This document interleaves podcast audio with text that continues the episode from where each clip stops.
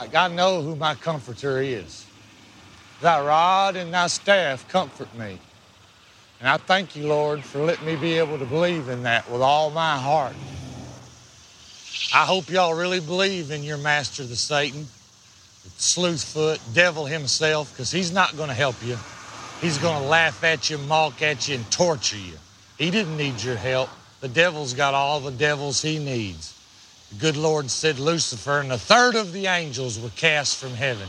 He didn't need them, but he took their mind and he manipulated them. And they prayed to Satan and they prayed to the devil. And they had their satanic worship services out here. And they had all types of wild homosexual orgies, I've been told. Crazy things. To me, this place as I stand is like hell on earth because I know that three babies were killed right out here where I stand. I know my son was castrated and possibly laid there on that bank and bled to death. I know he was choked. I know one boy's head was beat in beyond recognition.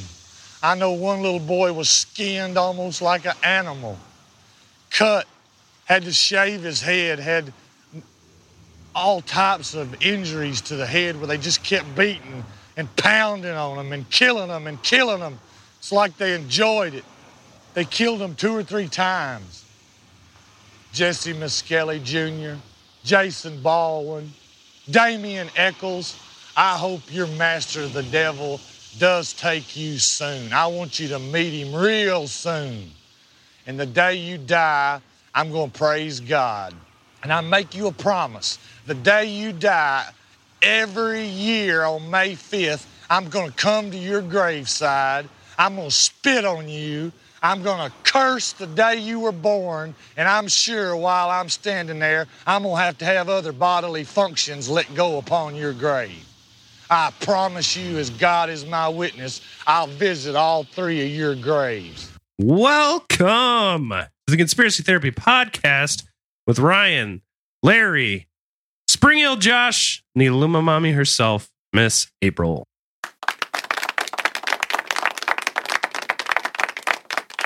And on today's listener suggestion, we do part two of the West Memphis Three.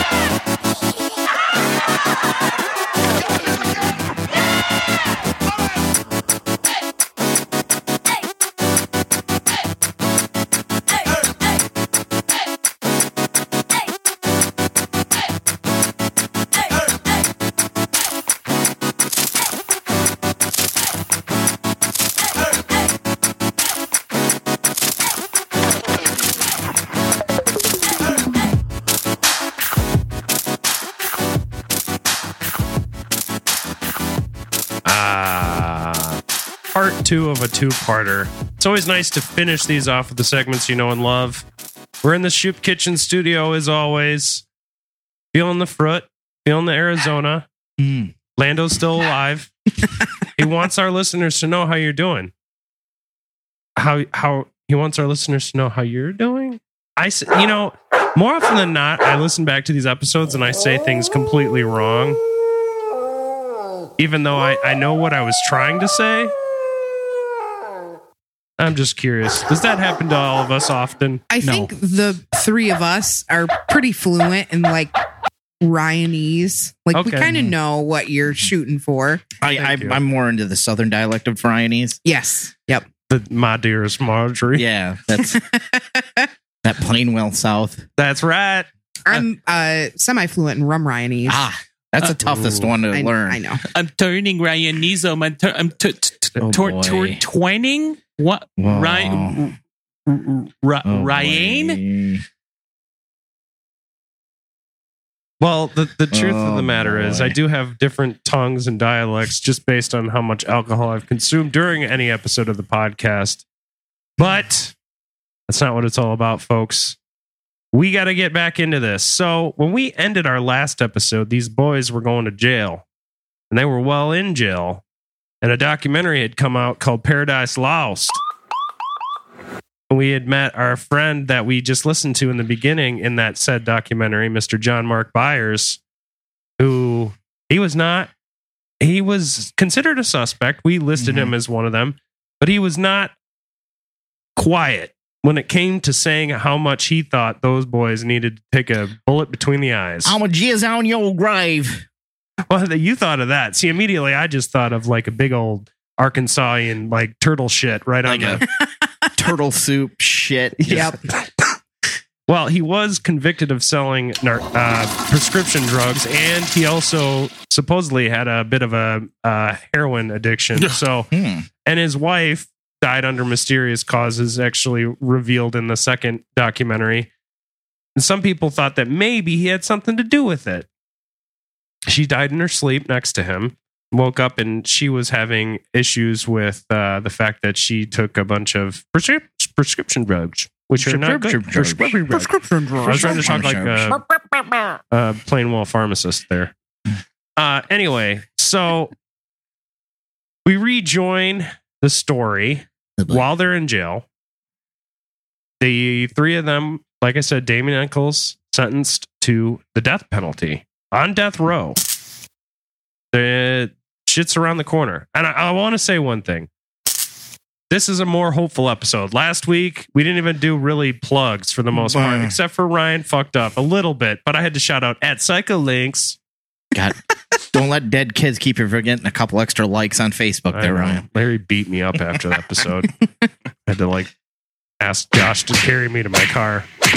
He's dude, just so you know, all you Team Larry fans, he's a sweet roundhouse kicker. My face hit the pavement hard. Oddly enough, he asked me to carry him to his car before Larry kicked his ass. Yeah. Interesting. Wonder why. Hiccup, hiccup. Don't worry, you're gonna have all the soundboard filled out with uh, with us doing impressions impressions. so anyway, the documentary fueled the celebrity mystique that happened, and people were really scared about the fact that people were being sentenced to prison, possibly not even being connected to the actual murder. And we listed our suspects. You know, we had the Mark John Mark Byers, we had the Mr. Bojangles, who Ah, I kind of yes. highlighted. Um, and then we had basically the the concept of just it. This is one of the most traveled freeways. And what if it was just some random drifter or some random trucker that could have come there? I also want to make a quick edit to the last episode.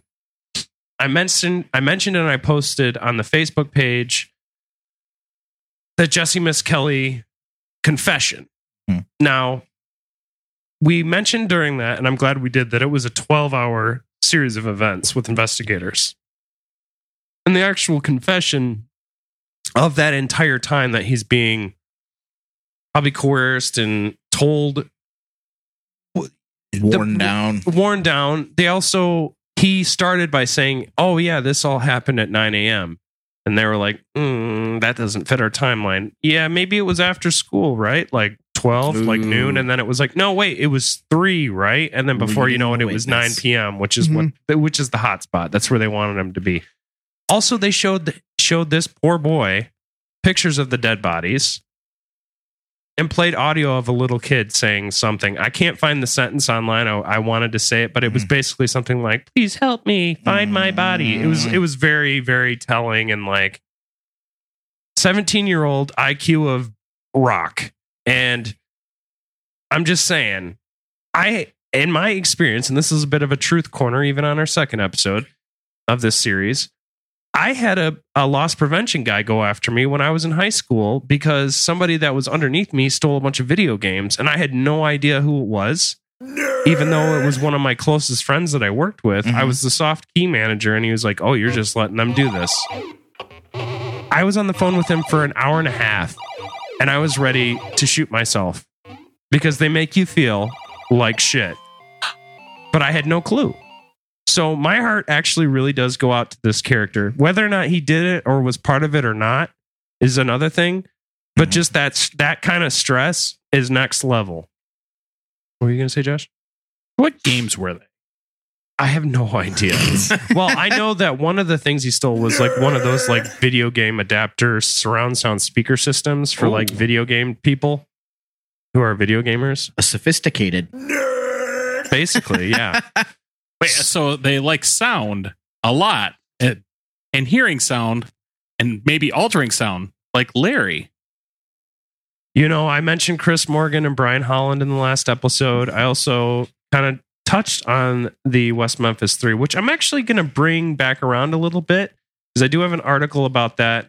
Now, Echols and the, after the the trial, there had been widespread criticism how the police had handled the scene. Misskelley's former attorney Dan Stidham cites multiple substantial police errors at the crime scene, characterizing it as literally trampled, especially the creek bed, which I brought up in the last episode, but I want to Mhm. kind of reiterate.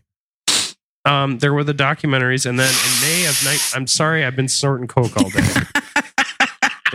In May of 1994, the three defendants appealed their convictions. The convictions were upheld on direct appeal. In June of 96, Misskelley's lawyer, Dan Stidham, was preparing an appeal to the U.S. Supreme Court. So, holy shit. Wow. In 2007, Echols petitioned for a retrial based on statute permitting post conviction testing of DNA evidence due to technological advances made since 94, which might provide exoneration for the wrongly convicted. However, the original trial judge, Judge David Burnett, disallowed presentation of this information in his court.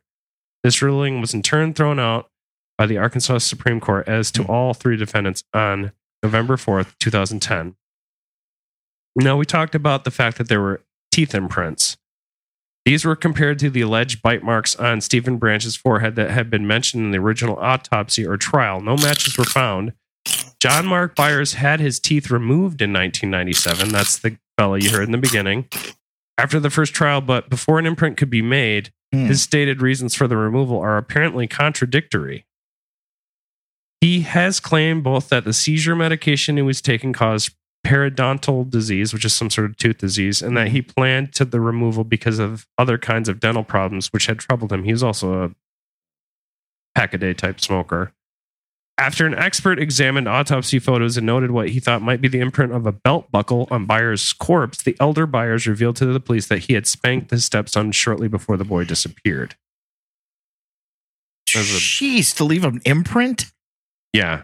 Come on. Do you remember that Vicki Hutcheson from the last episode, the girl that brought her kid in and then her testimony for like stolen credit card stuff couldn't be taken in, but her Mhm. kid knew the other boys? Yeah. And said that there was like a play place that they went to, and then supposedly being a single mom, she dated or went on a date with Damien Echols. Mhm. Well, she recanted in 2003. In October of 2003, Vicki Hutcheson, who had played a part in the arrest of Miss Kelly, Echols, and Baldwin, gave an interview in the Arkansas Times in which she stated that every word she had given to the police was a fabrication. Wow. She further asserted that the police had implied that if she did not cooperate with, cooperate with them, they would take away her child, which kind of Oh. sounds like I'm in a corner. Mhm. Let me throw some wild shit Yeah. there. She said that sh- she was visited. She when she visited the police station, employees had photographs of Echols, Baldwin, and Misskelley on the wall and were using them as dart targets. She also claims that an audio. Wow, that's stupid.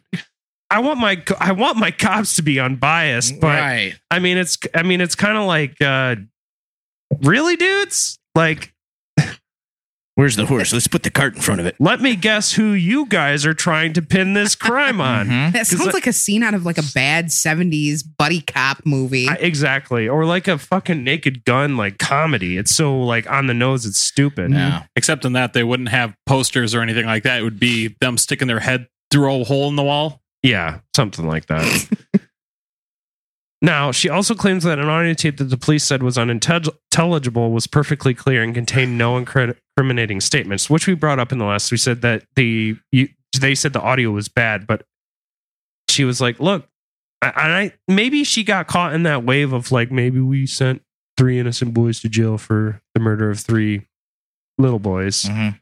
maybe she got caught up because this is a this was a big movement. The Free the West Memphis Three is like to this. I mean, they they did something. Either that or it's possible that she wasn't living in Memphis anymore You're right. and was somewhere else where she knew that her maybe her kid was you know, at least of age at that point, and she didn't have to worry about the kid being taken away, and that's why she waited. Well, let's a see good- if he was 2000. If he was eight in 2000, He was eight in 1994. That would add It's 2004, but that was 2003. So it's easily Pretty 17. close. Yeah. yeah, he's up there. Now, DNA testing and new physical evidence from 2007, DNA col- collected from the crime scene was tested. None was found to match DNA with Echols, Baldwin, or Misskelley. That's in 2007. Hmm. A hair not inconsistent with Steve Branch's stepfather, Terry Hobbs, was found tied into the knots used to bind one of the victims. mm, So Terry Hobbs is another suspect. I mean, it could that- have been on the clothes. True, if he's the one that bends down and ties his eight year old son's shoes before he leaves Mhm. to go play. Or it's on the laundry. Indeed. I mean, April finds my beard hairs. everywhere. Dude, I find your beard hairs in my house. I don't even know how that happens.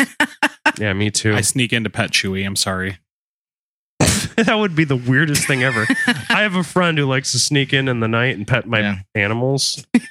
Sometimes I see him in the dark in the shadows, just slowly petting Chewy. But then again, everybody It's who's got to on go our, up four octaves. everybody who's on our Instagram or our Facebook page who's seen Chewy There you go. has fallen madly in love. It's true. By the way, my dog lady is on our new Instagram post. Love her. Cutie. She gave, she gave me the side eye. She's looking at me and not the camera. I'm saying, hey, look at the camera. But she's like, I'm a dog. I do whatever I you want. I don't know what a camera is. Get that weird black thing that doesn't taste like beef jerky out of my face. So, Pamela Hobbs on May 5th, 2009. Uh, okay, sorry. The DNA evidence tied the accused to the crime scene said, quote, the state stands behind its conviction of Echols and his defendants. Pamela Hobbs, May 5th, 2009 declaration in the United States District Court, Eastern District of Arkansas, Western Division indicates that one hair was consistent with the hair of Terry's friend, David Jacoby. Now, David Jacoby was another suspect in some ways. And actually, there was a theory that him, Terry, and even another person were involved in this crime, which to me is just like, what is going on? Like, are, is there something else going on? Why? There's a whole lot of people here that are maybe tied to this. Mhm. But why? Exactly. Why do you, why would you kill your own children? That is the best. that is like that the is question. Well, that's the th- question that the families ask. It's the question the cops ask. It's the, the question that the person that picks up the Sunday paper and sits down with his cup of coffee in the morning in Arkansas asks himself, why would they do this if they were the suspects? Well, additionally, after the murders, my sister, or I'm sorry, uh, do, do, do, do, do, do, Pamela Hobbs. I don't, I'm trying to figure out who this is. So, okay, we're going to skip that it mostly just they're they're pointing to the fact that um, Terry had a knife and that Stevie loved the knife and they didn't find it with his body even though there were wounds. Hmm so there was also in July of 2008 it was revealed that Kent Arnold the jury foreman of the on the Echols Baldwin trial like like I said there was a Misskelley trial first he was sentenced which is what Geraldo mentioned in our first episode and then afterwards it was Baldwin and Echols now the jury foreman at the time had discussed the case with an attorney prior to the beginning of deliberations this man, Kent Arnold, was accused of advocating for the guilt of the West Memphis Three and sharing knowledge of inadmissible evidence like that. Jessie Misskelley's statements with other jurors. At the time, legal experts agreed that this issue could result in the reversal of the convictions of Jason Baldwin and Damien Echols. In September of 2008, attorney now Judge Daniel Stidham, so the guy that represented Miss Mhm. Kelly is now a judge, who represented Misskelley in 94, like it. Okay, I should have just read ahead. Testified at a post conviction relief hearing. Stidham testified under oath that during the trial, Judge David Burnett, Burnett erred by making a improper communication with the jury during its deliberations. Stidham overheard Judge Burnett discuss taking a lunch break with the jury foreman and heard the foreman reply that the jury was almost finished. He testified Judge Burnett responded, quote, You'll need food for when you come back for sentencing. And that the foreman asked in return what would happen if the defendant was acquitted. Stidham said the judge closed the door without answering. He testified that his own failure to put the incident on the court record and his failure to meet the minimum requirements in the state law to represent a defendant. Sorry, I got like boogies going on. Everybody else got a cold out there? Ugh. Nope, just I'm you. sorry, just me. Ooh, look at little girls. They get sick. I didn't take my NyQuil. I will be asleep. Uh, his failure to meet the minimum requirements in state law to represent a defendant in a capital murder case was evidence of ineffective assistance of counsel, and that Misskelley's conviction should therefore be vacated.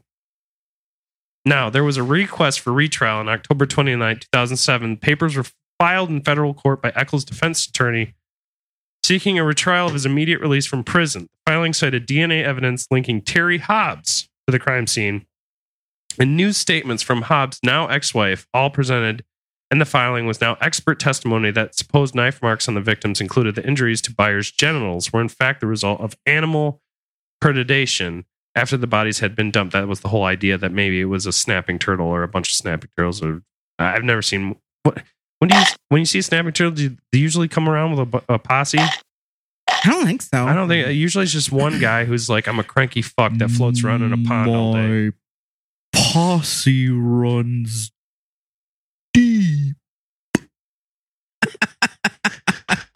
Indeed. West side.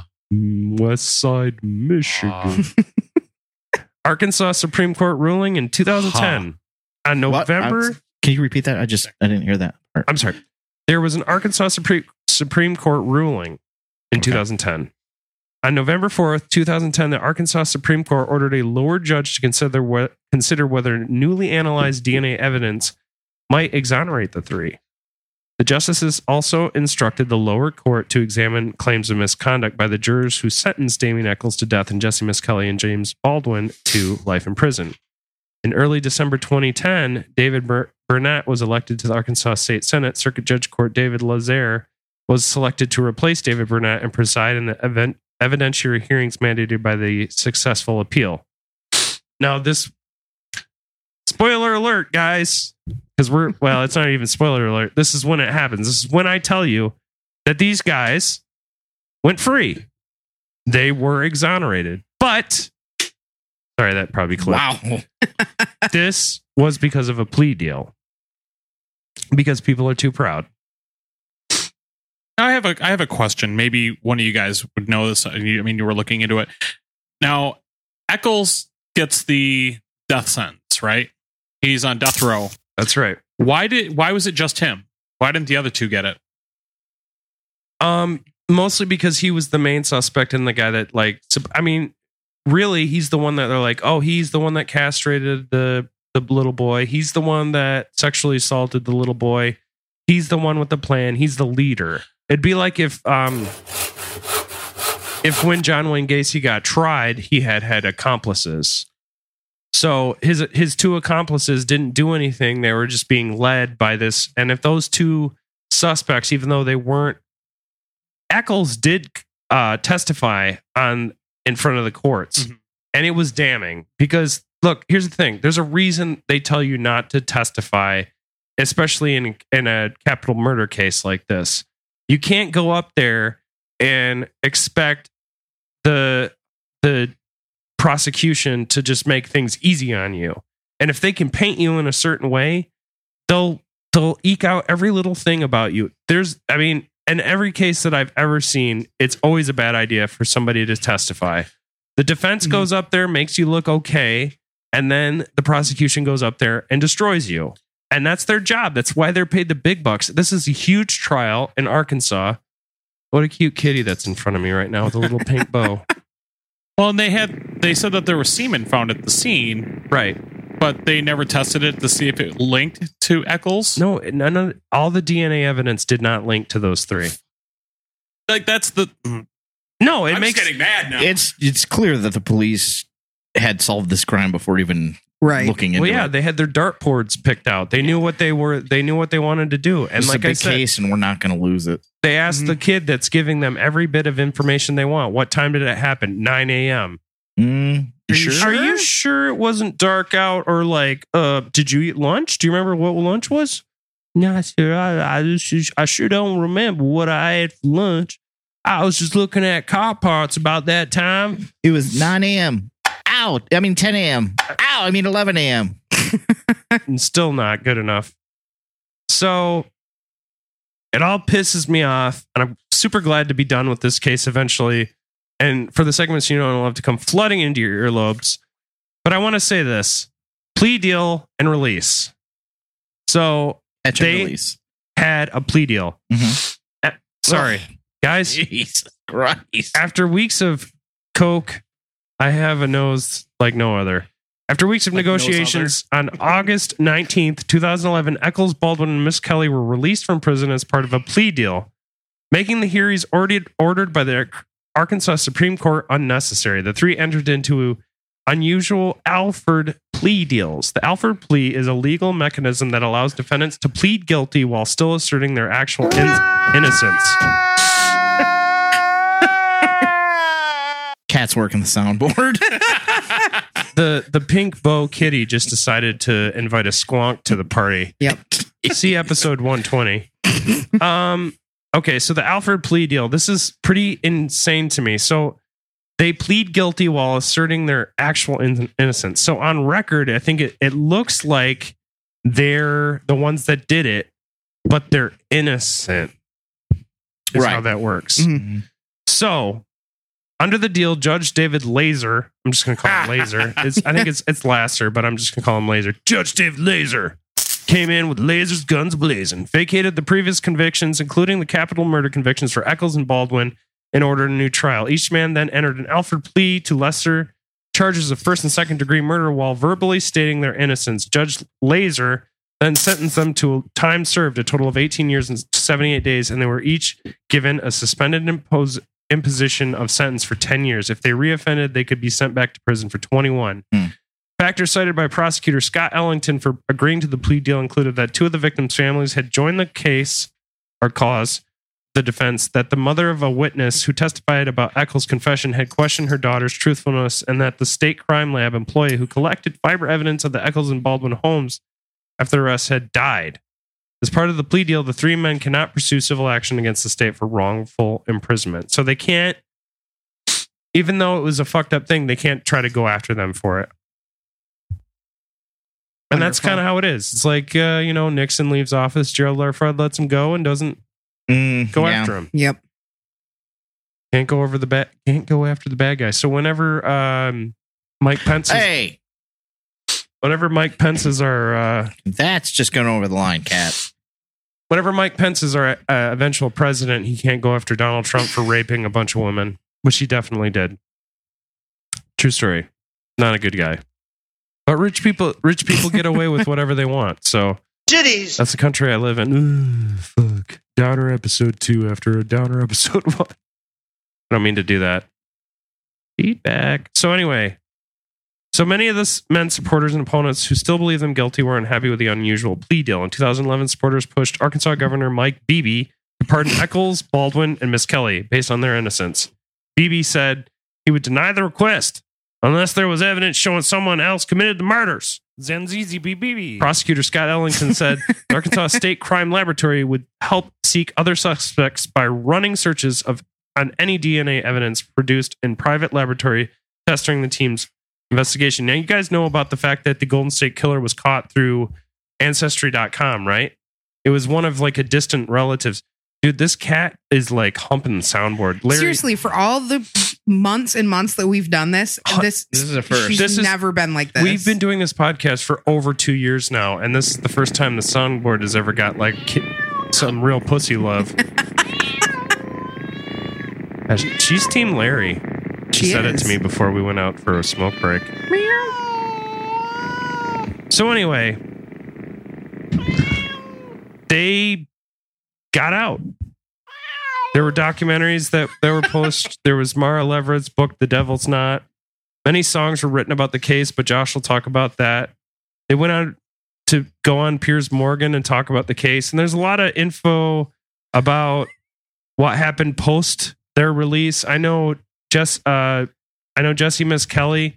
Basically, he went home and started working in an auto shop, and then I think he got laid off. But there's like a fund for the the uh, West Memphis Three, so he gets like 500 bucks a month, and somehow he's able to live off that while Hmm. living with his dad and his girlfriend.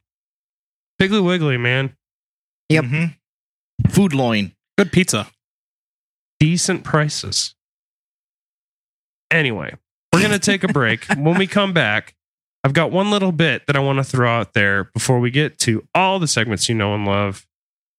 We'll see you on the other side. 18 years, a long time behind bars, a long time on death row, a long time in and out of solitary, a long time for something that you insist you didn't do. Today, three men who were supposed to never walk free did just that. They were called the West Memphis Three, convicted of murdering three Cub Scouts in West Memphis, Arkansas in 1993, despite any physical evidence linking them to the crime. After years of fighting for freedom, they were released today in a very unusual plea deal. Erin Moriarty of 48 Hours Mystery has been on this story for four years.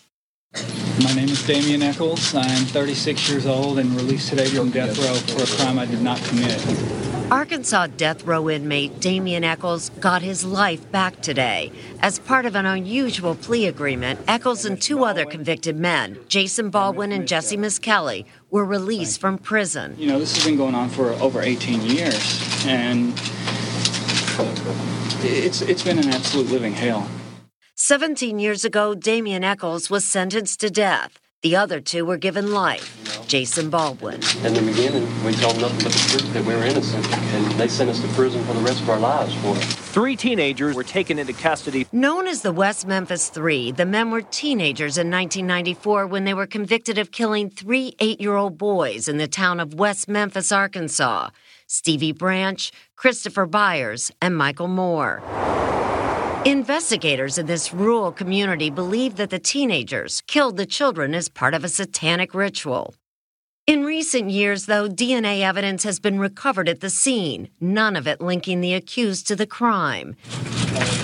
Their freedom comes at a high price. Under the unusual agreement known as an Alford plea, the three men who still say they are innocent had to plead guilty to murder. And the only thing that the state would do for us was to say, hey, we'll let you go only if you admit guilt. And that's not justice no matter how you look at it. While the father of one of the victims voiced his support for the three men, I'm glad that they're free. Sir, would you have a seat, please? another had to be removed from the court after objecting to the deal. This was not justice. A deal that almost didn't happen. Jason Baldwin, who didn't initially want to make the plea, finally agreed to get Damien Echols off death row. I did not want to take the deal from the get go. However, they're trying to kill Damien now. It's a really sad story and a, a surprising development, Scott. Erin, I wonder why did the prosecutors go for this deal? Well, the official state's position is that these men are guilty, but the prosecuting attorney today admitted that eventually these three men would have gotten new trials and they were likely to be acquitted during those trials. So, this in some ways was a face saving move for the state. Thank you, Erin.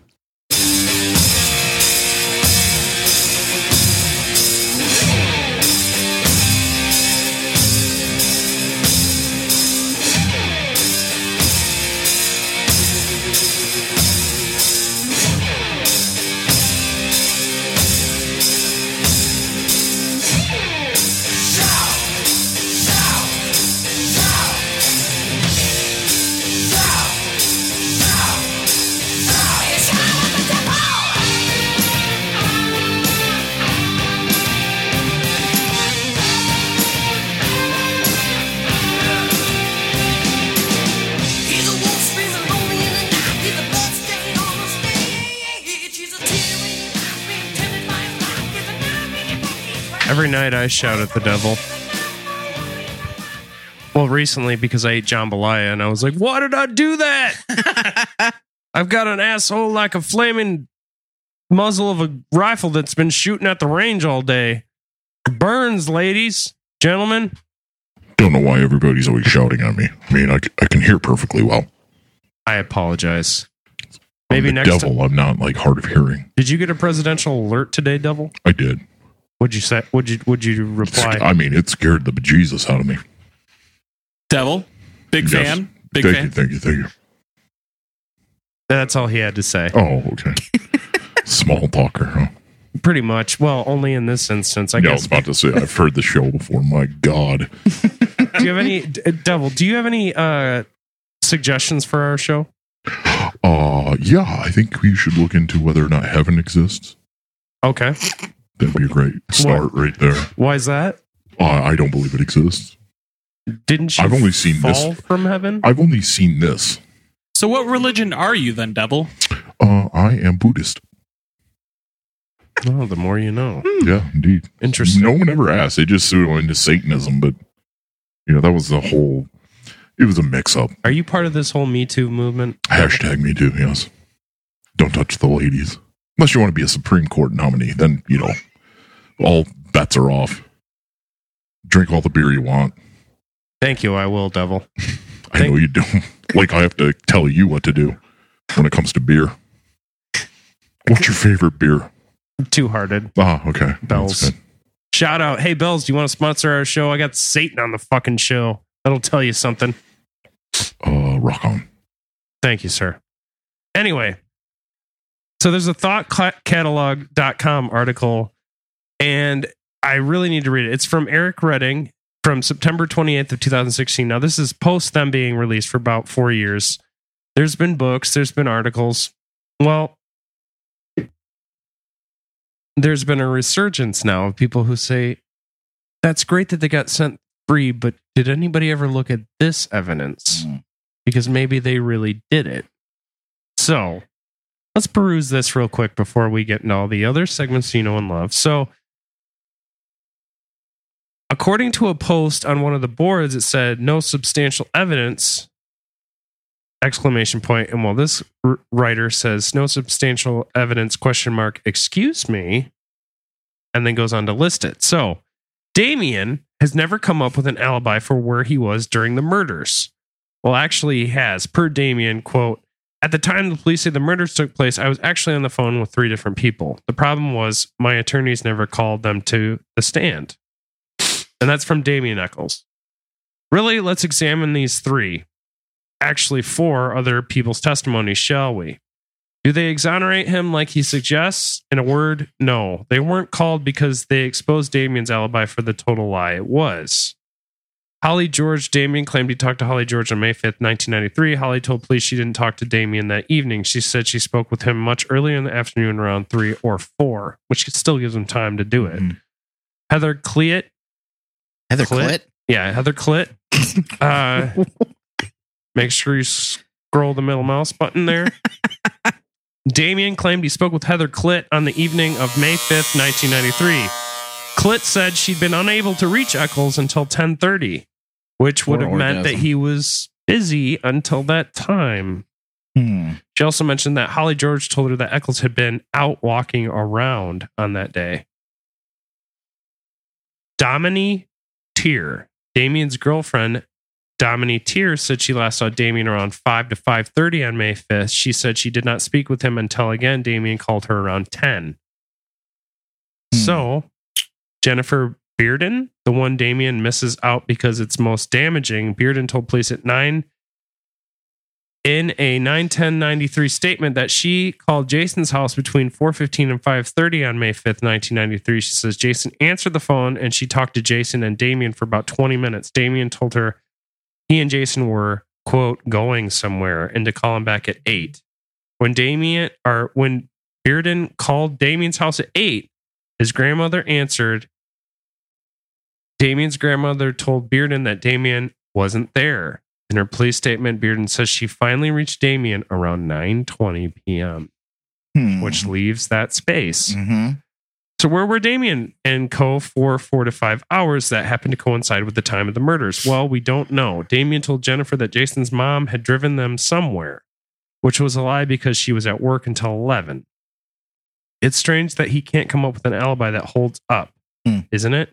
Surely, if he's innocent, he just needs to tell us where he was. So, why doesn't he? Well, Jessie Misskelley has no al- alibi either. I know you're about to say he was in a karate tournament, but he wasn't. The so called photos depict a different event a month prior, and the witnesses all gave conflicting testimony. This alibi only emerged from a previous alibi.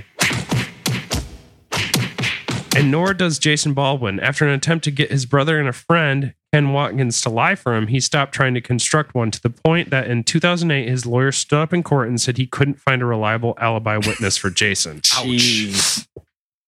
So, blue wax was found on the bodies matched wax found in Damien's room and a candle belonging to his girlfriend. Hmm. The knife, multiple people testifies it was Damien's knife, including his ex girlfriend, Deanna Holcomb. She said Damien's knife stood out because it had a compass, and the knife manufacturer testified that the knife found was missing a compass. Now, it doesn't end there. The so called bite mark on Steve Branch or Stevie Branch perfectly matches the diameter of the compass slot, complete with a central wound for the pin. Picture of knife with compass to compare.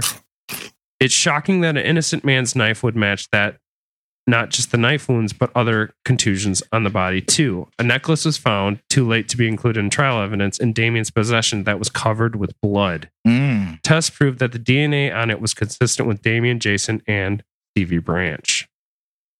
That's pretty fucking damning. Mhm. Yeah. Sorry, I'm still snorting coke here. Oh. Was that me? Yeah. No, that was me. And then Oh. you reacting to me. Yep. The three boys were tied with three distinct, unique knots. The usual points to three distinct killers and is almost unheard of in cases involving just one suspect. Paradise Lost claims, quote, there was no blood at the crime scene, which is wrong completely. Here are their tests. Quote, it's lit up like a Christmas tree. There was a lot of blood there Hmm. by somebody extra who researched this whole case. Damien was seen by a family that knew him very well near the crime scene on the night of the murders, the Hollingsworth family, who correctly described Damien's clothes, thought they saw him with his girlfriend. They were never retracted. They never retracted this statement and gained nothing by coming forward except to have their credibility attacked and gained by again by West Memphis three researchers looking to discount their sighting. Despite this, one of the key reasons Narlene Hollingsworth was called to testify was her reputation for brutal honesty, even when it came to her own children. Green fibers found at the crime scene matched a shirt in Damien's home. Red fibers that the police suspected were from a bathrobe in Misskelley's home, but stressed that they couldn't match them, were retested by the defense in 2008 and found not to match. It's odd that they would retest the fibers known to not be a match, but not the ones that were a hmm. match. What's even odder is that they neglected to mention that owning Owing to evidence decay, most crime labs refused to retest for the defense, saying that after all this time, they would have decayed too much. Any findings would be deeply suspect. Damien is a liar, straight up. He lies to his supporters to make his innocence seem more compelling and lies to make himself. Now, this is by the author himself even more of a martyr. A few examples. Quote, I lived 15 miles away from West Memphis and the crime scene. 2010 interview with Larry King. He lived in a trailer park in West Memphis, less than two miles away from the crime scene. Okay. Quote, I never went to West Memphis, hardly at all. He was known to say, no, he was known for walking around West Memphis constantly and testified in 94. I walked around frequently. There's not much to do. I don't really understand that. Quote, I wasn't familiar with Robin Hood Hills before the murders. It was a resident- residential area, and I only went to West Memphis to go to Walmart and stuff. He said in 2010. In 1994, in response to the question, How often do you go to Robin Hood Hills? Damien responded, Two to three times a week. Mm. He literally agreed with the prosecutor on the stand that he was moving events around depending on what time he needed to cover. We see him cover for this in Paradise Lost by saying he was daydreaming. In his book, Almost Home, Damien claims he barely knew Jessie Misskelley. The testimony of Dominique Teer, Jim McNeese, Jason Crosby, Deanna Holcomb, and about 15 other testifies to a friendship between the two, with everyone mentioning that them walking around town together, attending events, turning up at people's houses together, and so on and so on. It's a total lie and a poor one. Now, according to Mark Gardner, uh, he was he claimed Mark Gardner raped him in prison. He later retracted the whole thing after investigation proved he hadn't. The prison at the time said he retracted the claims after he was told a report would be published that claimed him a manipulative, uh, pathological liar. He was concerned about the effect this would give him and his supporters. He claims his mom and sister never visited him in prison, maybe one or two times, but not often. My sister only came twice and stopped coming after. Prison records prove he's lying and that his mother visited weekly, while his sister came fortnightly or once a month eh, when she was busy, when she wasn't busy. He told Piers Morgan that prison forced him to eat with his hands. I had to learn to use a fork again. a claim that is demonstrably bullshit. So they're basically saying that he's a liar. Mhm. And there's a lot of kind of hearsay kind of in the prison stuff, but most of all, I just wanted to get that out there because I think it's something that currently that people are kind of like I think they're a little woeful about maybe they let free some people that they got caught up in a documentary with music and like moods and people's commentary that could be constructed one way and then you know maybe it was a lie maybe it was the way it was presented you know? It, it, i can understand how this this could be befuddling for somebody confusing and to see these people walk free if you especially if you're one of the parents. Mhm. and my heart goes out to the parents of the three eight year old boys. You know terry hobbs i don't know if he's as, as much of a suspect as i've let on but there are people out there that say that he's the guy. John mark byers a lot of people say that he's the guy. We haven't got to our verdict and we'll talk about it when we get to it but it's a it's a crazy story folks. And uh it ends with them free and three boys still dead. So as much as i thought this would be a more uplifting episode it's a little better because maybe if they didn't do it they were set free. So in order to really appreciate these crimes you have to satiate your tongues with a little bit of pop culture. It's time for the pop culture minute with Josh. Sonic, Boom.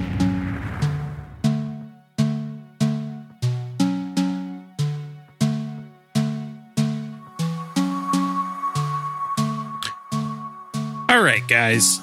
So I know this is this is gonna be a big old shocker, but there were a few films made about this. What? Yeah. Ryan may have mentioned it once or twice, but hey, Paradise Lost. True story. That's a it's a movie. Uh, It's a documentary. There's actually and there's you mentioned the first two, but there's actually a third one. Yeah. Um, of course, Paradise Lost, the child murders at Robin Hood's Hills, and uh, Revelations, and the third one's called Purgatory. Now, there's also there's been a few movies that have made about, of course, west of Memphis. Yep. And uh, one that was uh, originally a book, but then made into a, a Hollywood film called Devil's Knot. Do we know who's in that? I Not sure me. do. I was not in that one. That's what he said. Devil's Knot. Yeah, okay. I'm just clearing it up. Yeah. Uh, that was a Glad to have you sit in today, Satan. anytime, anytime. Not very busy. Big fan. Uh, 2013 film. Whoa. 2013 film starring Colin Firth as Ron Lax, the private investigator, and Reese Witherspoon as Pamela Hobbs, whom, of course, is the mother of Stevie Branch. Uh, now, an odd little bit of tidbit as far as music is concerned is um, in Paradise Lost, it was the first time that Metallica ever allowed their music to be used in a movie. yeah, it, and it's all over that movie, by the way. Uh, I believe it closes with Sanitarium. Yep. That was one of uh, Damien's favorite songs. Actually, oddly enough, the that first documentary holds up. It's it's a good watch. Other than like I said, be forewarned for the the dead kids in the beginning. But it's a fascinating study on a small, uh, you know, like a small town just getting flipped upside down kind of thing. It's not Right. super small, but you get what I'm saying. Right. Now, of course, I mentioned Devil's Knot. It was written by Mara Leveritt. Yep. Uh, and then there's The Blood of Innocence by Guy Reel. And Hey, guy, come over here. I got a few questions for you. now, several albums have actually been released in support of the defendants, of course. Uh, Free the West Memphis 3, released by Koch Records, organized by Eddie Spaghetti of the band Supersuckers. Can I throw one quick thing in there? Yeah. Lori Echols was sitting next to Eddie Vedder when they were at that appeal to uh, do the Alford plea. By the way, she had, he had his arm around her. Wow. It And was the- like, ah, ah, ah, I hope this is a good verdict. That's all I gotta say. the day after he got out of prison, they partied. Artists on that record include Steve Earle, Tom Waits, L7, and Joe Strummer. In 2002, Henry Rollins worked with other vocalists on Rise Above 24 Black Flag songs to benefit the West Memphis Three. All money raised was donated to legal funds. You know, and I get that too. It's the I, uh, musicians can totally, especially like rock musicians, can. To, I'm sure, and, and Marilyn Manson was a vocal. Pro, propo- sorry, Yep. West, west of Memphis, Voices for Justice. yeah, Uh, it's a compilation record with Eddie Vedder, Henry Rollins, Natalie Maines, Marilyn Manson, Dave Navarro, Patti Smith, Band of Horses, Johnny Depp, and Bob Dylan. Big Manson fan over here. right on. Uh, there's a band, a metalcore band called Zao, Zao, Yeah, yeah, yeah, yeah. Zao. and they have a song called Free the Three. And lastly, on April 28th, 2011, Disturbed released the song Three about the West Memphis Three. All proceeds of the downloads went to Benefit Foundation for their release. It's crazy to me that it had that far. Re- 'cause Zao is a Christian metal band. Then you've got Eddie Vedder, Marilyn Man. I mean, the Dixie Chicks mm-hmm. But that was an awkward meeting. and mm-hmm. Johnny Depp just like showing up like, I'm not a child pedophile. I'm just a crazy guy who just does weird movies. Yeah, he sold his soul to me. That's how come he has his film career. May have played a child Makes sense. That does make sense because, you know, mm-hmm. and his youth. he's a great actor, but maybe I'm just blinded by your truths, Satan. That's what I'm here for. I always tell the truth. I agree. And that's been your pop culture.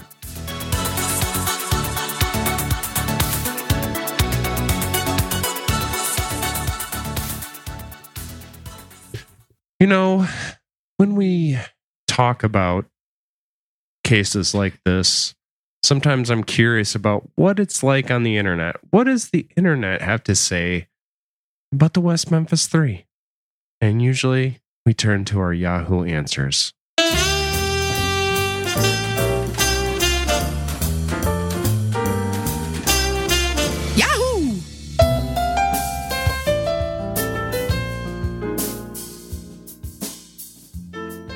Like, I'm watching Charlie Brown.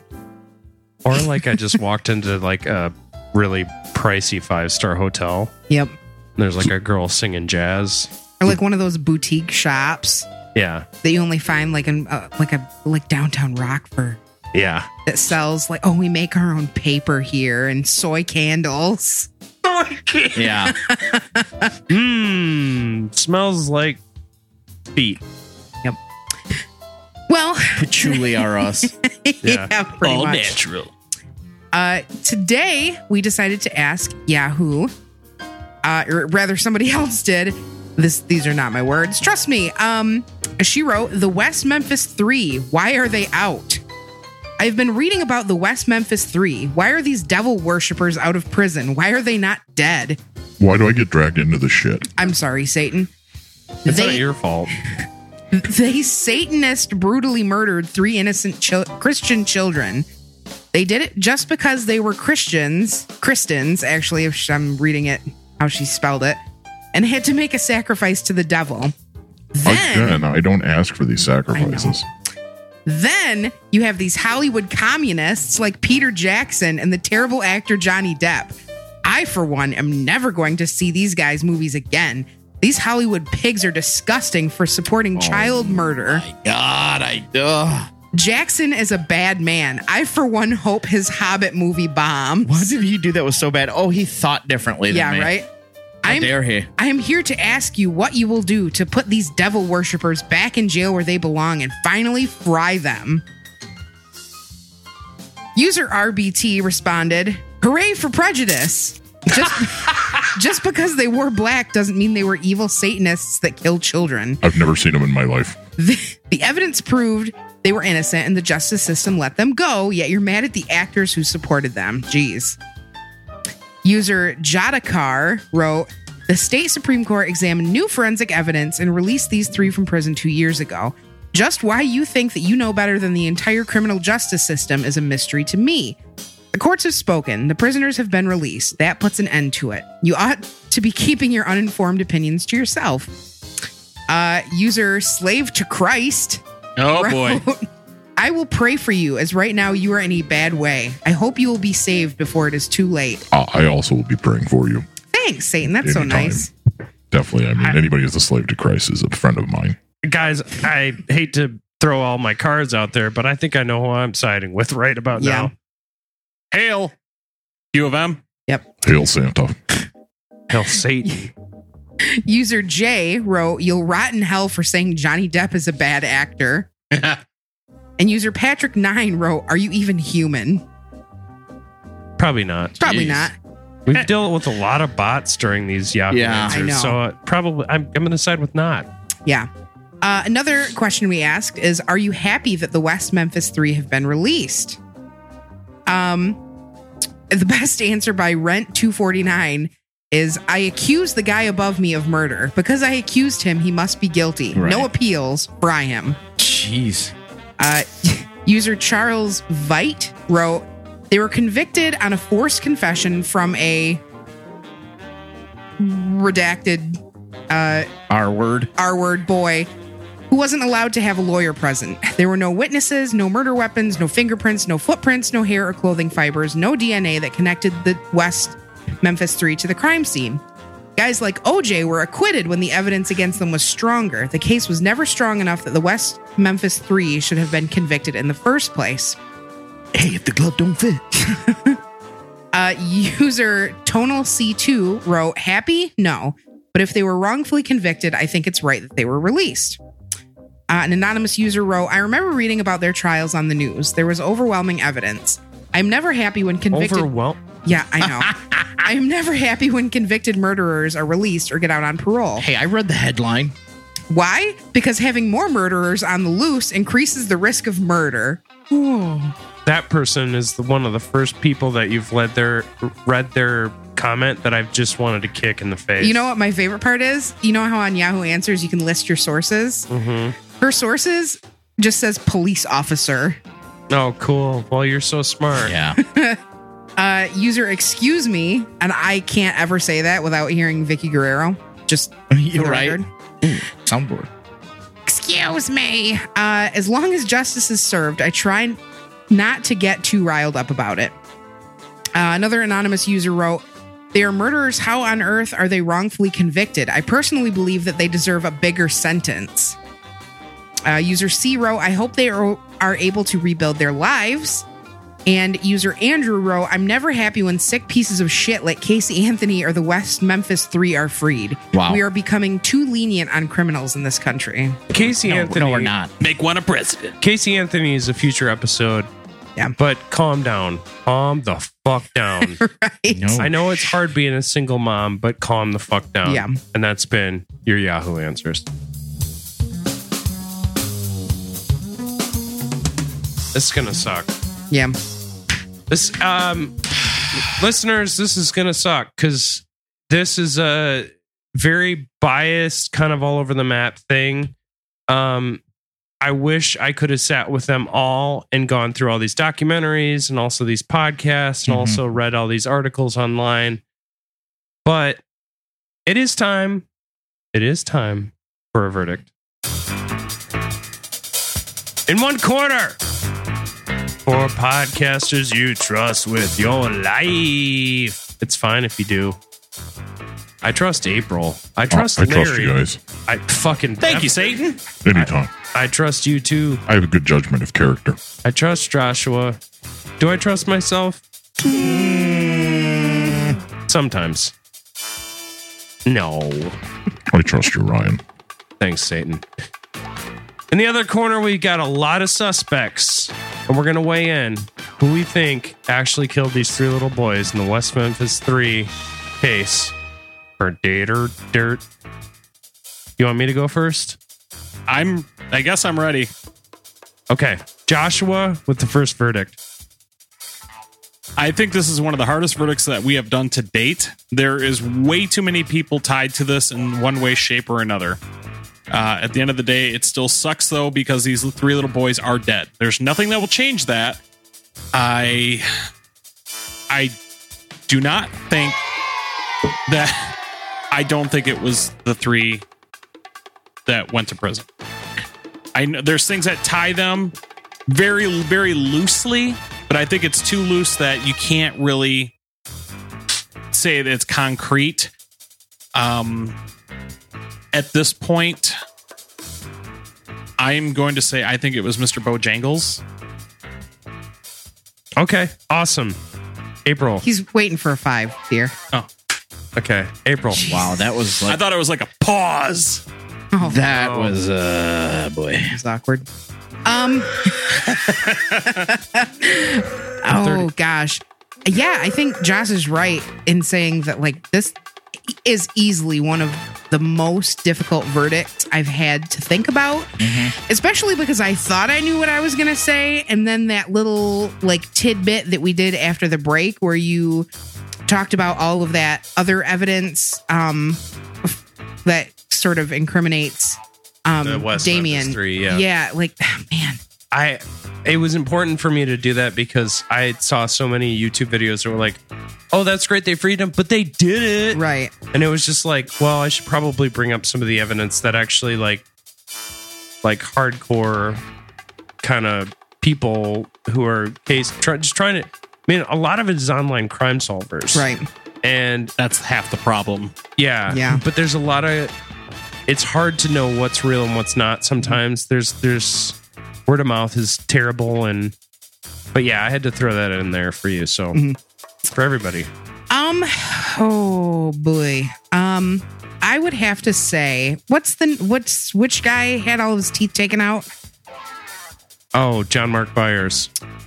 That was the guy in the beginning clip. who was- Yeah, I don't know. I'm just The heroin, the dad. yeah, the heroin dad and was he a stepdad? He was.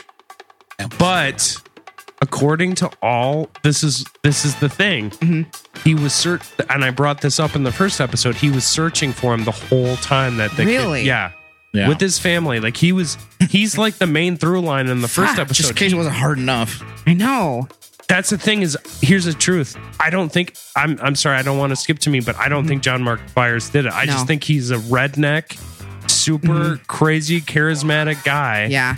Even though Damien Echols himself has said that he says all evidence points to John Mark Byers, but John Mark Byers is like, there's no way. Wow. I think for me, what I'm going to say is that it was the Mr. Bojangles character, but I don't think he acted alone.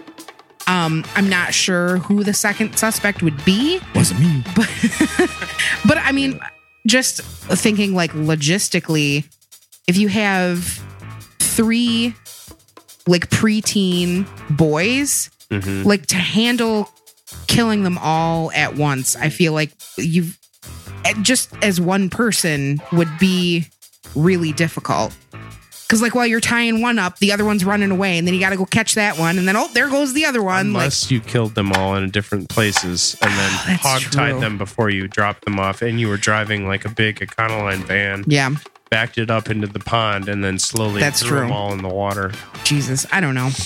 That's my verdict, and I don't know. It's hard. No, you're fine. is. La- Larry, go ahead. Uh yeah. Um this is definitely one of the tougher ones. Who was the one who had the knife with the broken compass? That was Damien. That was the West Memphis Three. Gosh. Wait, it, it's so great because it kind of points to him, but shit. I just gotta, fine. I just gotta throw my hands up and say I don't know. I Okay. do not know. We've got our first IDK. Yep. I think it was Jesus. I'm going to agree with you, Satan. Also, I'm going to say I'm, I'm, I'm all about Mr. Bojangles. I've been all about Mr. Bojangles since I started researching it. As soon as it came out, it just seemed right. The uh, I don't think there was a Satanist cult. I if they did have that, oh. I'm sorry. I'm, they all worship you in the name of rock, but they don't really true. kind of they don't really kind of understand you. I'm I'm a very complex soul. You are. You're multi. You're multi-layered, so it's a little hard to get you Ooh, sometimes. like an onion. maybe, maybe if they peeled you the right way, they would figure out Satan. Here's the truth: you made some of the greatest rock and roll of all time. I just produce. I, I let the artists. I stay out of the artist's way, and and and I get the best out of them. You do. And the truth is, the West Memphis Three, even if they did appreciate you, they weren't that tied to you to where they would murder three little boys and throw them in the water. And I have no problem with the fact that they were released because they're not bad people. If you suffer from a mental illness like Damien Echols did, that's not a problem. That doesn't de- debilitate you from being able to be another human being to other people. No, but what it allows is the police to take advantage of you. Absolutely. I think that's if there's anything as far as a, a verdict here is that the police department had solved this was a big crime for them. Yeah. And they solved it before they did any police Oh work. yeah, absolutely. And to I go agree. back on that would be an embarrassment to the whole precinct. Yeah. Exactly. It's okay to like Satan. It's okay to like rock and roll. Thank you. It's okay to like Wiccan things, which doesn't even involve No, I, Satan. I hate- I don't like the Wiccans. okay. Well, they at least appreciate you. So there's enough of that. I mean, really You don't worshiping the moon? Come on now. I don't understand how if you you're worshiping Satan that you're gonna kill eight year old boys. It's not a Don't do this shit under my name. No, don't do it under my name or this podcast name. Mr. Bojangles, if you're out there, I want to know what your deal is. I want you to talk to the cops. I think you should come clean. Those little boys deserve it. And that's been your verdict.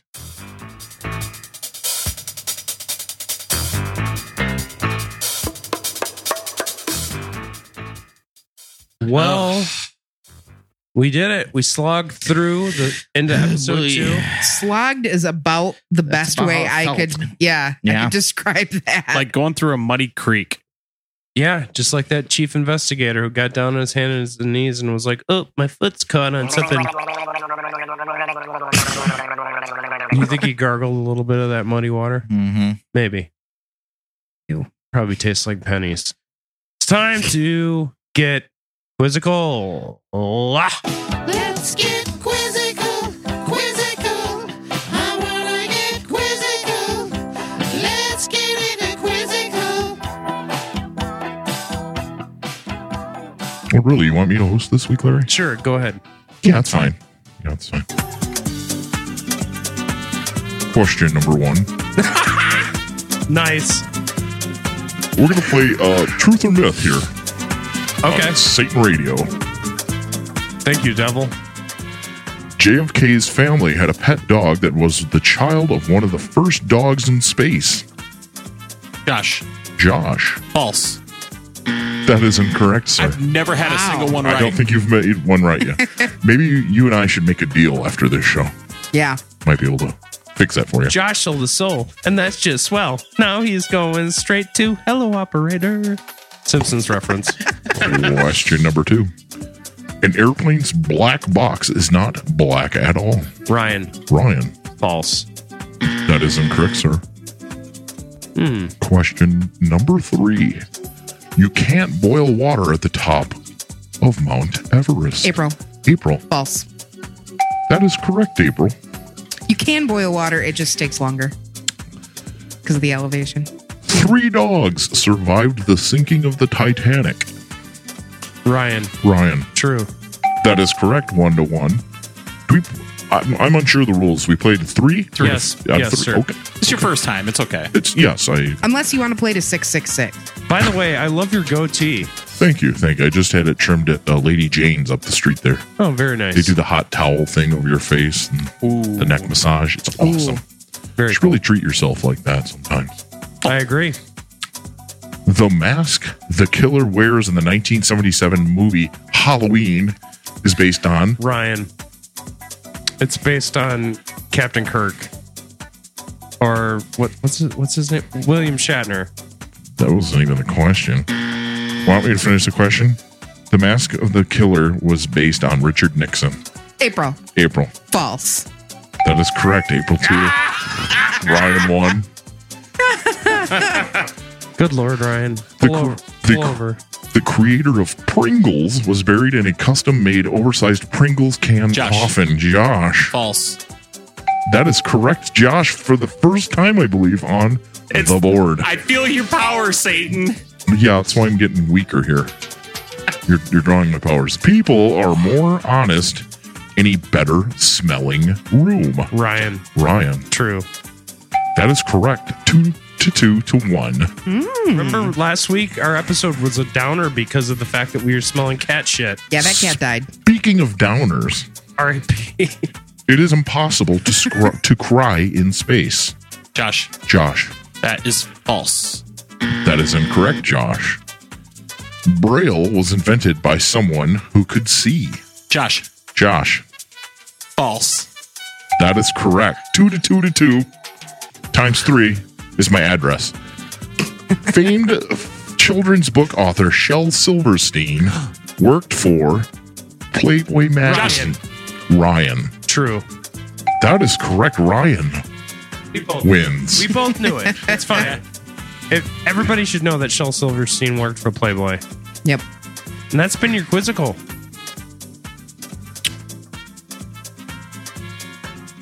Sorry, I just got from my bathroom break. You need me to do quizzical? No, actually, we got it taken care of. Oh, okay, cool. Cool. Took Yeah. the week off. That's nice. Sometimes you need a little break. Yeah.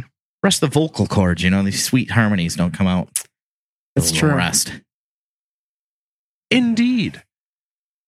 So, guess what, guys? Since this was a listener suggestion, Yes. we have the coveted mail sack to do.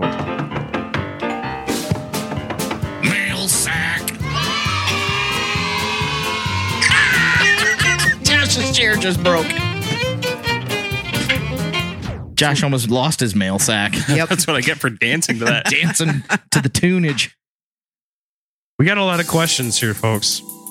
Okay. So, our listeners, our fans, our I would call them our friends. Friends, family, Friends. extended family. You know, you guys help us through the week. You're not allowed at Thanksgiving, at, though. At this, I wouldn't slap you out for wanting to. Stop I don't have enough. stove- I don't have enough. You don't have room. enough stovetop. No, not enough. Not enough stuffing. I mean, I can do a lot of stuffing, warm stuffing. but I mean that's that's too much stuffing for me to. All right, so here's the Physically first do. question. It was from a guy named Rian Horig.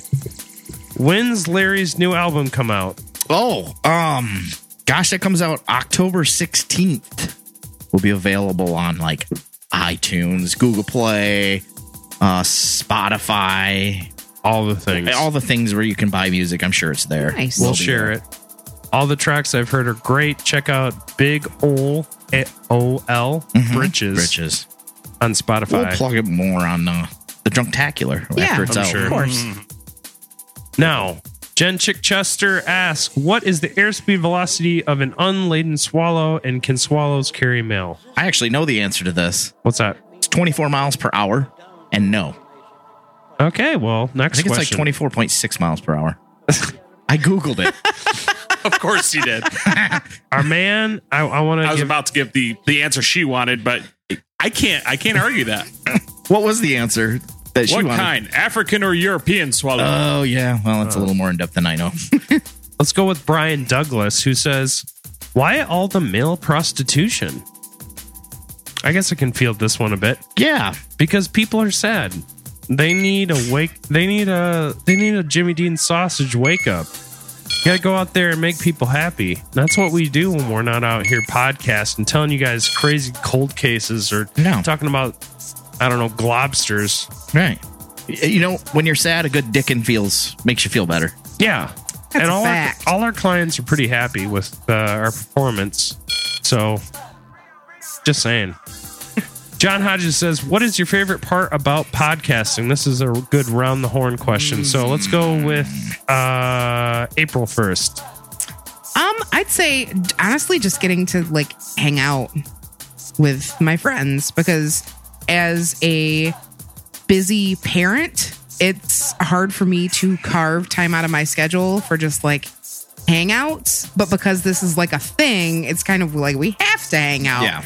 And I can justify that a little bit more, as sad as that sounds. But yeah, I just like hanging out with my bros. I agree. Do you ever wish that there were more fe- more of a female influence in this podcast? No, No. because I, it's it's me. I wouldn't Yeah. like. I- It's, no, I don't want someone to steal my thunder. Truth corner. Lawrence? For me, it's I did I did stand up comedy for a while, and it's it was what I didn't care for. It was a the repetition of doing the same thing over and over again. This is like Yeah. a blank slate where, and it's a tight rope walk where like I, I can we can create things that w- I'm like I could sit there and try to write jokes, but I- I don't think the comedy would be as good as what it mm-hmm. is here. What we do on a weekly basis. I, I like the. I like the immediacy of of coming up with something funny. it, well, it's always organic. Like, Yeah. There's no. But that's what that's the fun of listening back to them is that like these things don't just happen. We just like and you can't recreate them. Yeah. No, you can't. It's not like a a beat thing where you can like go through it and be like, okay, now I'm gonna do the whole pull the Thunderbird to the side of the road. This Mhm. is my gimmick. Or Yeah, Zenzizi Ben Bibi. I don't care how long you sit in a room with a pad of paper, you ain't coming up with that. Very true. True story. Josh? I mean, outside of what April said, because I completely agree with her, it's uh, being a content creator. Uh, it's nobody else is is here. This is this is our thing, and I love that we enjoy doing this together, and that other people seem to like it as well. And that's that's something I've always wanted to do. Is just I. That's why I learned how to play guitar and try to do music. And 'cause I, I like to just I like being somebody. Said the who- guy who's got an album coming out. yeah, right. I love you, April. I love April. Caught me with a right hook on the chin. Because we wouldn't have come up with that. That's why it's good that she's here. Yeah, right. I'd be like, But I think I'd that's just just get what sad. it is. Is just having, the- like Larry said, this. We have a a blank slate in front of us, and we created this, and that it. It's it's Good very- or bad. Yeah, yeah, right. it's just cool that other people like it too. Yeah. Um, I would say the favorite part about podcasting is really the the, The end- beer. The beer's great. no, I um I always enjoy listening to the episodes after Larry edits them.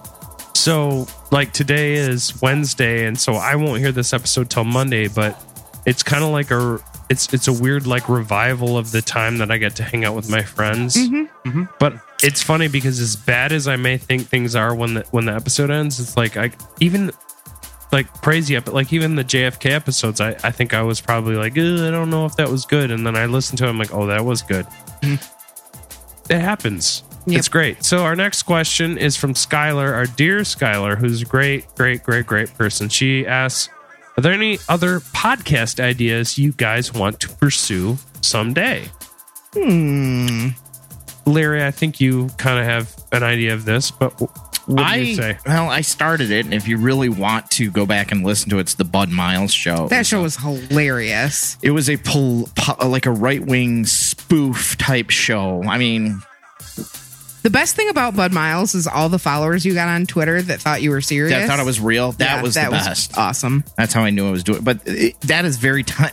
It was. It is extremely time consuming to do that show because I mean I was doing effects on my voices and and it. it but uh, you know, if I could bring that back, I de- if I could do it the way I envision it, I would bring it back. Yeah. I like the character too. April? Um, I had sort of batted around the idea of doing like a food history show. Um, not unlike uh, Alton Brown's Good Eats, kind of like that type of thing. Um, cover a certain recipe or cover a food and and just like a 15 minute breakdown of how it came to be, some of the etymology of how it got its name, et cetera, et cetera. That's I like that. Josh? Well, it's no secret that I'm into video games, and I've been a part of several video game podcasts uh, that, just whatever reason or another, we you know would shut down. But that's the one thing that I feel like I'm very passionate about, and I know a lot about. So I would love to do something video game related again. Spoiler alert, I think you will. Uh no, I'm I, honestly, Skylar. I'm doing the one thing that I wanted to cover. I think it's broad enough that it's going to hit all the bases of things. I'm even talking about serial killers on this show, so I'm This fine. scratches all his itches. It really does. That's probably why I have, Even that one. Yeah. You know. Nobody You know can reach one. it. That one. Nobody can reach it, but this can. Yeah. True story. I'm I'm having a great time. Um, other than that, like, no, I'm happy. So okay, so Matthew Murray, our one of our UK listeners, he says, "Fuck, Mary, kill John Wayne Gacy, Jeffrey Dahmer, and Ted Bundy." Hmm. Do you need me to start? Because I know these guys. Yeah, go ahead. Okay, fuck Mary Kill. I'm gonna go with kill John Wayne Gacy. Fuck Jeffrey Dahmer and probably no, actually flip that, reverse it. So we're gonna go uh kill John Wayne Gacy. Fuck Ted Bundy, marry Jeffrey Dahmer. Because if he was on the right meds, he would be okay. Okay. Ted Bundy was a good looking Republican boy.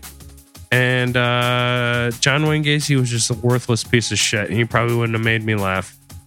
That's just how I'm going to go. Josh? I'm gonna go kill John Wayne Gacy because he's a useless turd. Mm-hmm. I'm gonna go with fuck Ted Bundy, and I'm gonna marry Jeffrey Dahmer. So the same thing you same thing. said. Yeah, because I bet he has some good recipes laying around. nice. All right, April. Uh, yeah, I was going to say the same thing. All right, Larry. I'm gonna kill Jeffrey Dahmer. Okay. Um, because I don't want him feeding me. No. I'm not eating human. That's gross. I'm going to fuck John Wayne Gacy because clown sex. I'm there. I'm there. Uh, yeah, that's my O sound, baby. And marry Ted Bundy because he's a looker. True. Oh. He's a trophy husband. Okay, our go. our girl Amanda Marie Baker, she asks, "Would you ever have any fans on the show?" We have. We have? Well, Jen. Oh, that's true. Well, she's been more of a guest because of her Yeah. abilities as an artist and a- an Okay. author. Fair enough. Um, as a matter of fact, I did create a number. Yeah, no, I have no problems with having fans on the show. Like Larry said, that we did set up a a, a, a phone number for you to call, and actually, I wouldn't leave- mind setting that up to go live sometime too. Yeah, no, and that's part of what the drunk drunk tacular ex, uh, experiment kind of thing is. Maybe we'll do it then. Yeah, no, we The we premiere. Yeah, I, I think three uh, uh, three years into a podcast is probably where you start to hit your stride a bit more. So Yeah, that number is 937 area code 504 9504. Say that a little bit slower. 937 504 9504. call that number, leave us a voicemail, we'll play it on the show. We're just getting used to that. So Our uh, secretaries are standing on by to take that call. thank you, Satan. April, what do you say? What do you? How do you feel about fans on the show? I'd love to hear some listener call-ins. I think Yeah. that would be really fun. I think Larry's Larry set that up, and I was like, "Eureka! Mm-hmm. Brilliant That's- idea!" that'd be like a brother." live version of He's the mail Larry. sat. Like Eureka. Boy, what do you some old timey exclamation there? Fiddlesticks. Indeed, Josh, what do you, you like that idea? Yeah, I think it would be pretty cool to hear what you guys have to say about us. God knows it's going to be Are you interesting. Are, are you calling that number right now? No. That's that's you calling Call in now. listeners. Okay, so Kenny asks, "How often do you shart?" Asking for a friend. How often do I do it? I don't. It's not like it's so regular. I have like a. I mean, a shart, Like a scheduled shart. yeah. Sh- a shart is like a oh fuck, oh fuck, I farted and I dropped a little bit of residue. Weekly. Well, of course you do. Yeah. I mean, poops. I, I eat a lot of chili. Love chili. A little Yeah. bit of jambalaya. Jambalaya is great. Um, anything with uh, Not not great on your fruit of the anything with chorizo. I'm, I'm down for that. yeah. A little, little spicy. Satan's got tastes. Yeah. Um, He does. He always does. clam chowder. Uh, sharts. Anybody have a shart thing? to I. throw out I there? mean, the. oh god. oh my The last one I had was. Oh, this is so embarrassing. was right in front of my wife. Oh no. I went. I knew I had to go, and I went to get up out of the couch. And I'm at. I'm a little older, so now like I make noises when I get up. Like I'm just like, to get out of the couch, you know. And as I, I went, like that was the Oh, sound no. it made, and I Is that a s- bullet turd? I spackled the back of my underwear. Oh no! And she goes, Oh my God, the pets have ruined this couch. It smells like sour milk. And I quickly waddled into the bathroom and disposed done. of the evidence. Took a oh, shower. no. I, those underwear threw I threw those things away. There was no point. Yikes! That's what you do when you mess it that much up. Mm-hmm. That had to be April- about six months ago. But you're doing great now. La- Larry's, Yes. been, Larry's been two weeks sober, folks. Yes, I am. I mean, He cut out alcohol. He, Yeah. he he woke up one day and he was like, "I'm fucking dizzy. I I'm- can't stand straight." So he said, "Fuck it. I'm cutting it off." And I've been thr I've been trying to follow his example. Obviously tonight I'm not doing that, but I I really do believe that that he what he's been doing is great. So yeah. I love It's, I uh, love him to death. I want him to take care of himself so he can stick around so we can play fucking uh, water polo or I- whatever it yeah. does when you're in your 80s. I'm sober if you don't count. Uh, vaporizers? Close enough. A CPAP machine? Yeah.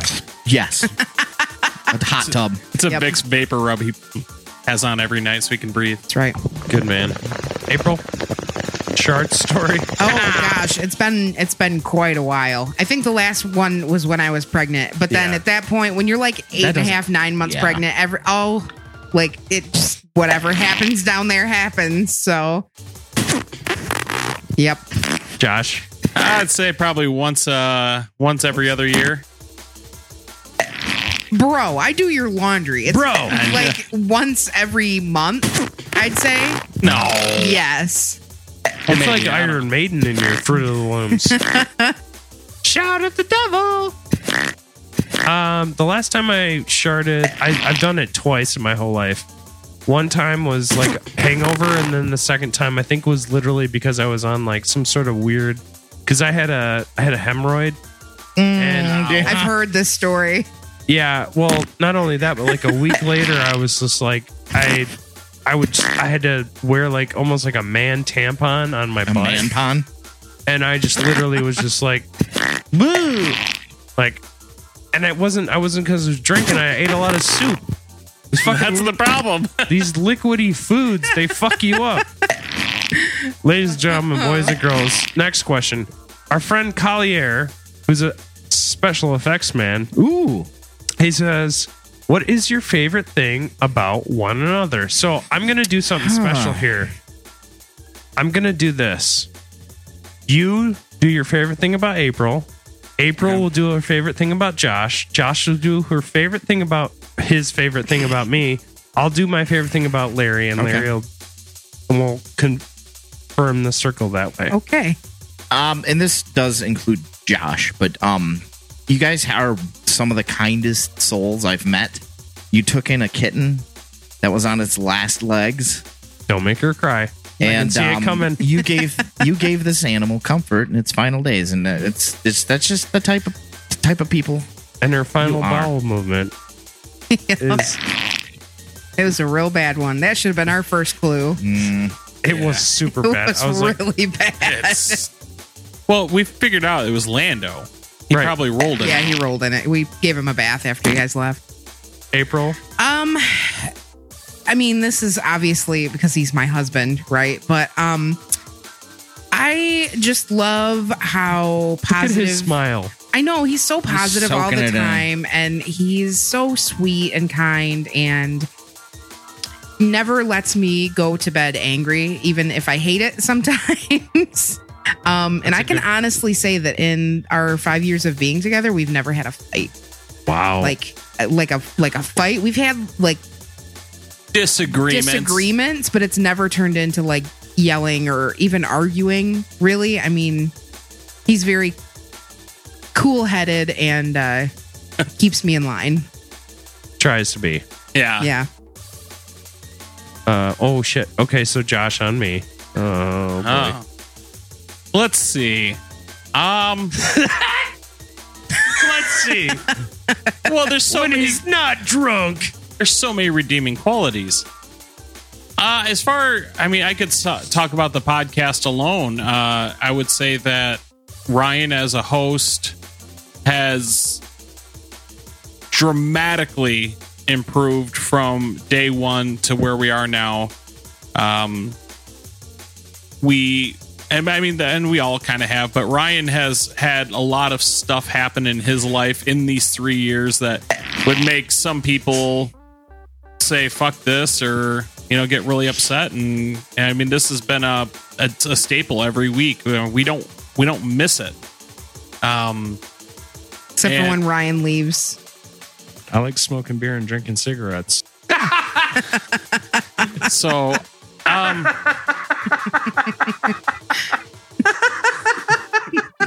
like smoking beer and drinking. Sorry, go ahead, and anybody that knows Ryan knows that he is he thinks about everyone else. Yeah, he he kind of keeps he wa- he wants everyone else to be happy and comfortable, and he's a great dad. So, um, Red yeah. Dead 2018. Mm-hmm. Rad Dad Indeed. 2018, indeed. I like Thank- smoking beer and drinking cigarettes. All right. So I got Larry. Larry is the funniest person I've ever met in my entire life, hands down. I've met a lot of people in my life who've made me laugh. There's one guy named Dane who's out now. Oh, actually, he's on the East Coast now. He used to live on the West Coast, but now he's living on the East Coast with my buddy Adam. He's a 50 something recovering alcoholic. He is sober eight years. And eight years, I remember that night when I met him, and he was fully cocked and he was still funny as shit. But Larry's funnier than him. And I love that guy to death. But like, he. I knew we had to start a podcast when we started with Beer City Spaceship, and oh, we did that for a while. It's still up there, but then I kind of tried to do a video game thing. There, I there was an idea in my head because I liked a lot of different podcasts about what I was going to do, but I needed to try to find a way to synthesize all the things that I liked if I was going to be the host and have Larry included. And I think in this instance, we were able to let everybody do their own thing. And Larry's been able to shine. And there's a reason that people are throwing out hashtag Team Larry. And I like that because he deserves it. He's not only one of the funniest people I've ever met in my entire life, he's also like one of the most talented. And that's kind of the thing I have to say. So I guess Larry, now you have to say something about April, or did your did I finish it out? Yeah, you did. Okay, I mean, we can go around one more time if you want, but come on, guys, let's suck each other's dicks. A little April bit is more. extremely funny too. Also, Oh, thank you. She is, and very she has a funny. beautiful sounding radio voice. oh, She- I always hated my voice. no. You have a great radio voice. It- Good to I- know. It doesn't. It, I don't mean that in a It's derogatory. like a, it's like a nice scoop of sherbet. Yes, it's very good. With a little bit of mint. Yeah, Like mint Sure. sprig. Yeah, Ah, sprig of mint. Yes. Okay. I can go with that.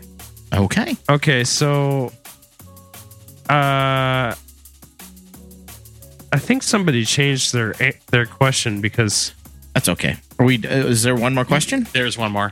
Okay. I have a ANK to a POB and NYC. Should I ask my PM or OIC if I should fill out a 3849 because then I'll need to fill out a 3996 for OT asking for a friend? Yes. Sure, why not? Yep. Absolutely. I mm-hmm. agree. And that has been your mail sack. Next listener suggestion, get more.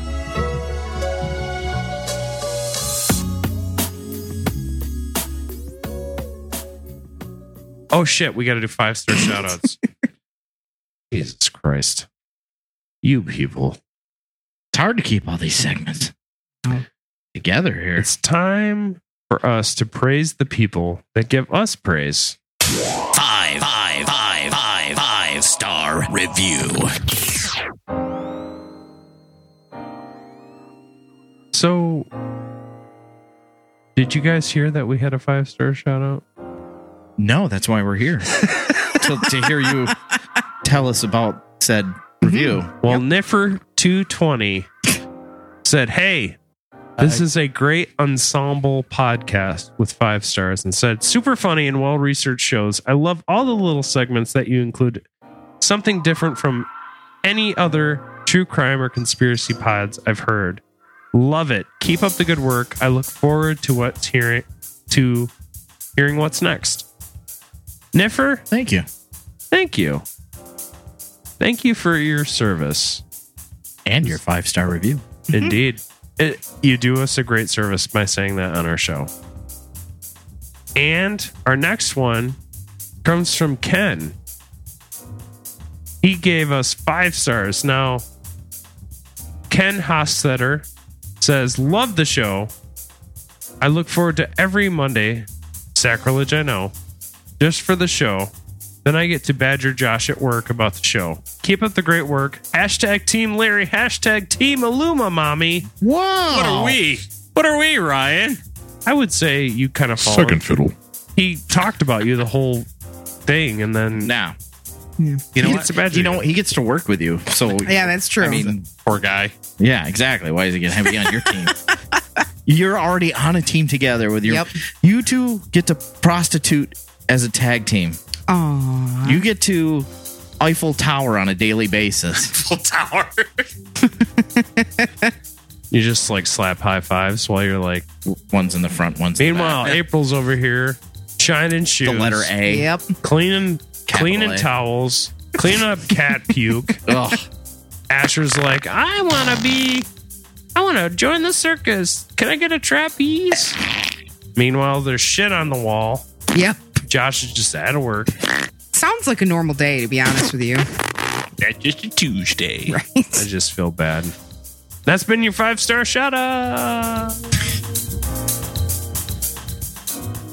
Thank you to all the people that shout us out. Anyway, if you want to do that, you can recommend our Facebook page and five star shout us out on iTunes or even send us a thing on our um, Twitter at Conspiracy T Show. Send us something. I understand it because a lot of people that I know have jumped off social networking. Some of the people that I love the most, one of them being my brother, whose Mhm. birthday is tomorrow, doesn't have any any social networking, and he says he's happier than he's ever been Mm-hmm. because it's just him and his girlfriend and texting with his friends that Mhm. he cares about. Yeah. So makes sense. Yeah, I mean, uh, like me, I have to, I have to like, I, I work myself into a tizzy trying to figure out who should be my top eight. I know. You gotta get off MySpace though, bro. We all jumped. We all jumped shipped a long time. ago. Really? Yeah, we're not on what's MySpace. what's what, what, what, what are we doing now? uh, it's this thing called Facebook. Hmm, I'll have to look into that. Google Did any- Plus. Did anyone have a Xanga back when those were I had a like? f- what was it? Friend journal? What was that thing? Oh. Friendster? Oh, yep. Yeah. Indeed. Josh, where are you when you're not here? Well, as of late, I've been writing reviews, game reviews for a couple different places Game Pit reviews, uh, Square XO, and Demon Gaming. Uh, I post those on my Facebook page. Thank you for mentioning uh, the demon gaming. No problem, Satan. Uh, but yeah, I've been doing on average probably three to four video game reviews every week. You can go see what I think about them before Josh you is buy my them. best employee. To Yeah. mention uh, employee of the month. Actually, Ooh, wow! Congratulations. He Congratulations. gets a uh, ten dollar gift certificate to Applebee's. Dude, Love those margaritas. There's Yeah, nothing. Satan loves more than a good onion peel. I love me some mozzarella sticks. Don't we all, though? But anyways, yeah, I've been writing those reviews. You can go check those out on my Facebook page. Uh, other than that, April and I do a music history podcast called Off Tempo, and you can find that Tuesdays, and that is on Facebook and Podbean. I want to throw out something really quick. As the host of the show, I, I'm allowed to do that. So I'm going to say Josh's reviews are really great. I just read the newest one and it really kind of made me want to buy the game. And I don't have a PS4, so it doesn't make any sense that I would do that. Also out on Switch, though. You don't just get that five dollar, ten dollars to Applebee's. You earn it. Indeed. April, Well, of course, uh, if you like me and uh, Larry and my dear husband Josh, and sometimes Ryan, I guess when he kind of Mhm. feels like showing up. When we're talking about dicks. Yep. Uh, you should hey, come. what? What? See, Who? Oh no, the the mayor has lit up the dick symbol in the sky. I'm needed. I'll be there in five minutes. he's like a metal detector, but for dicks. You Mhm. see this guy's Twitter feed. Uh, hey, that's that's porn, that's, that's porn stars, not dick spurts. Just porn. you're just doing research, right? I am. Uh, anyway, you should come check They both us enjoyed the out. penis together. They did. Uh, you should come check us out on the Potty Slam podcast. We're a wrestling history podcast where we tell stories from the locker room and beyond. We have brand new episodes out every Friday for your listening enjoyment. You can find us on Facebook and Twitter and Podomatic. It's a great show. It Larry, is. where are you at? Uh, you can always catch me on the Ephus, Ephuspodcast.net, your baseball history podcast. And if you like this show, you've already checked us out at Conspiracy T Show on Twitter every Monday. That's where we drop episodes. You can email us conspiracytherapyshow at gmail.com. Send us episode recommendations. But you could also more quickly join our Facebook group, our closed group, or you could join and just like our Facebook group and message us because we respond to everything. Mm-hmm. We have an Instagram page. Call the number. Call the number that Larry suggested. 947 504 9504. Damn, bro. Which is going to be exciting to hear what, what anybody has I to know. say. I'm Josh, what's up? And let's not forget that the Drunktacular is coming, and we will be It'll be- broadcasting uh, live on Saturday, October 20th. I got sober just in time for the drunk tacular. and we're going to be fine. live. We're going to be playing games uh, of various types, and you can watch the debauchery happen Hmm. on twitch.com slash Bobo May, B O B O M A Y. Twitch.tv slash Bobo May. I've noticed that it's not necessarily dot .com. Oh. That's what I always put. Oh, it, it works that way? Okay. Mm-hmm. If it works that way, that's fine. I just want to make sure that people know Either that or. the either or. Great. I'm glad that he mentioned that. Also, check out shop.spreadshirt.com slash conspiracy therapy podcast and get yourself a Goat Girl shirt. Support the show. That's that's season two stuff. There's there's going to be more designs. We we have this awesome picture of us by again Psycho Links on Instagram. As you Psycho underscore links. Yeah, you did learn that last week. I should have saved it for now, but I'm a douche. So the true story is Isolate that. I would love to have a poster of this artwork. It's super high res from what I could tell. I might be looking at that and also doing some sort of sticker thing for people who like stickers. I know Mhm. a lot of people like stickers and we need to get that out there. So please, please check out all these things that we mentioned. Check out a show. Listen to another podcast. If you listen to all 120 episodes of our show and you want to listen to something else, check out Off Tempo. Check out Ephus. Ephus is where this all really began. And Also, uh, I'm thinking about doing a sexy time with Satan. okay, Oh, I would tune in. yeah, I'll come Uh-huh. on. We'll talk about sexy stuff. Anyway, that's been your plugs. Does anybody have anything they want to throw out there before we close this episode out? I cannot get, I cannot wait to get away from this episode. I'm so- Stirking a sping spurns. Yep. That's about it. N D E E. what was that? What? On N D E E. I sound like you're having a stroke there. Yeah. I. I have one too, though. what? All right. Well, I snot rocketed on that. So I guess that's the way. Fish dicks. Yeah, I guess that makes sense. Yep. Farted right in my mouth. Mm. And tasty. Yep. Was that you saying That sounds- Jessica Alba? No, it was me saying something. I don't know. Larry's got a soundboard and he puts it to use. So I think that's about it. Next week is going to be Cleanse the palate. Yeah. Can we I know. please? yeah, it's it was a rough one. So we'll see you next week on another episode of the Conspiracy Therapy Podquest. Podcast. Podquest. It is a quest to get through this thing. Penis, penis, penis, Have a great one, Yep. guys. penis. We three, we're all alone, living in a memory. My echo, my shadow, and me. We three, we're not a crowd. We're not even company. My echo, my shadow, and me. What good is the moonlight, the silvery moonlight that shines above?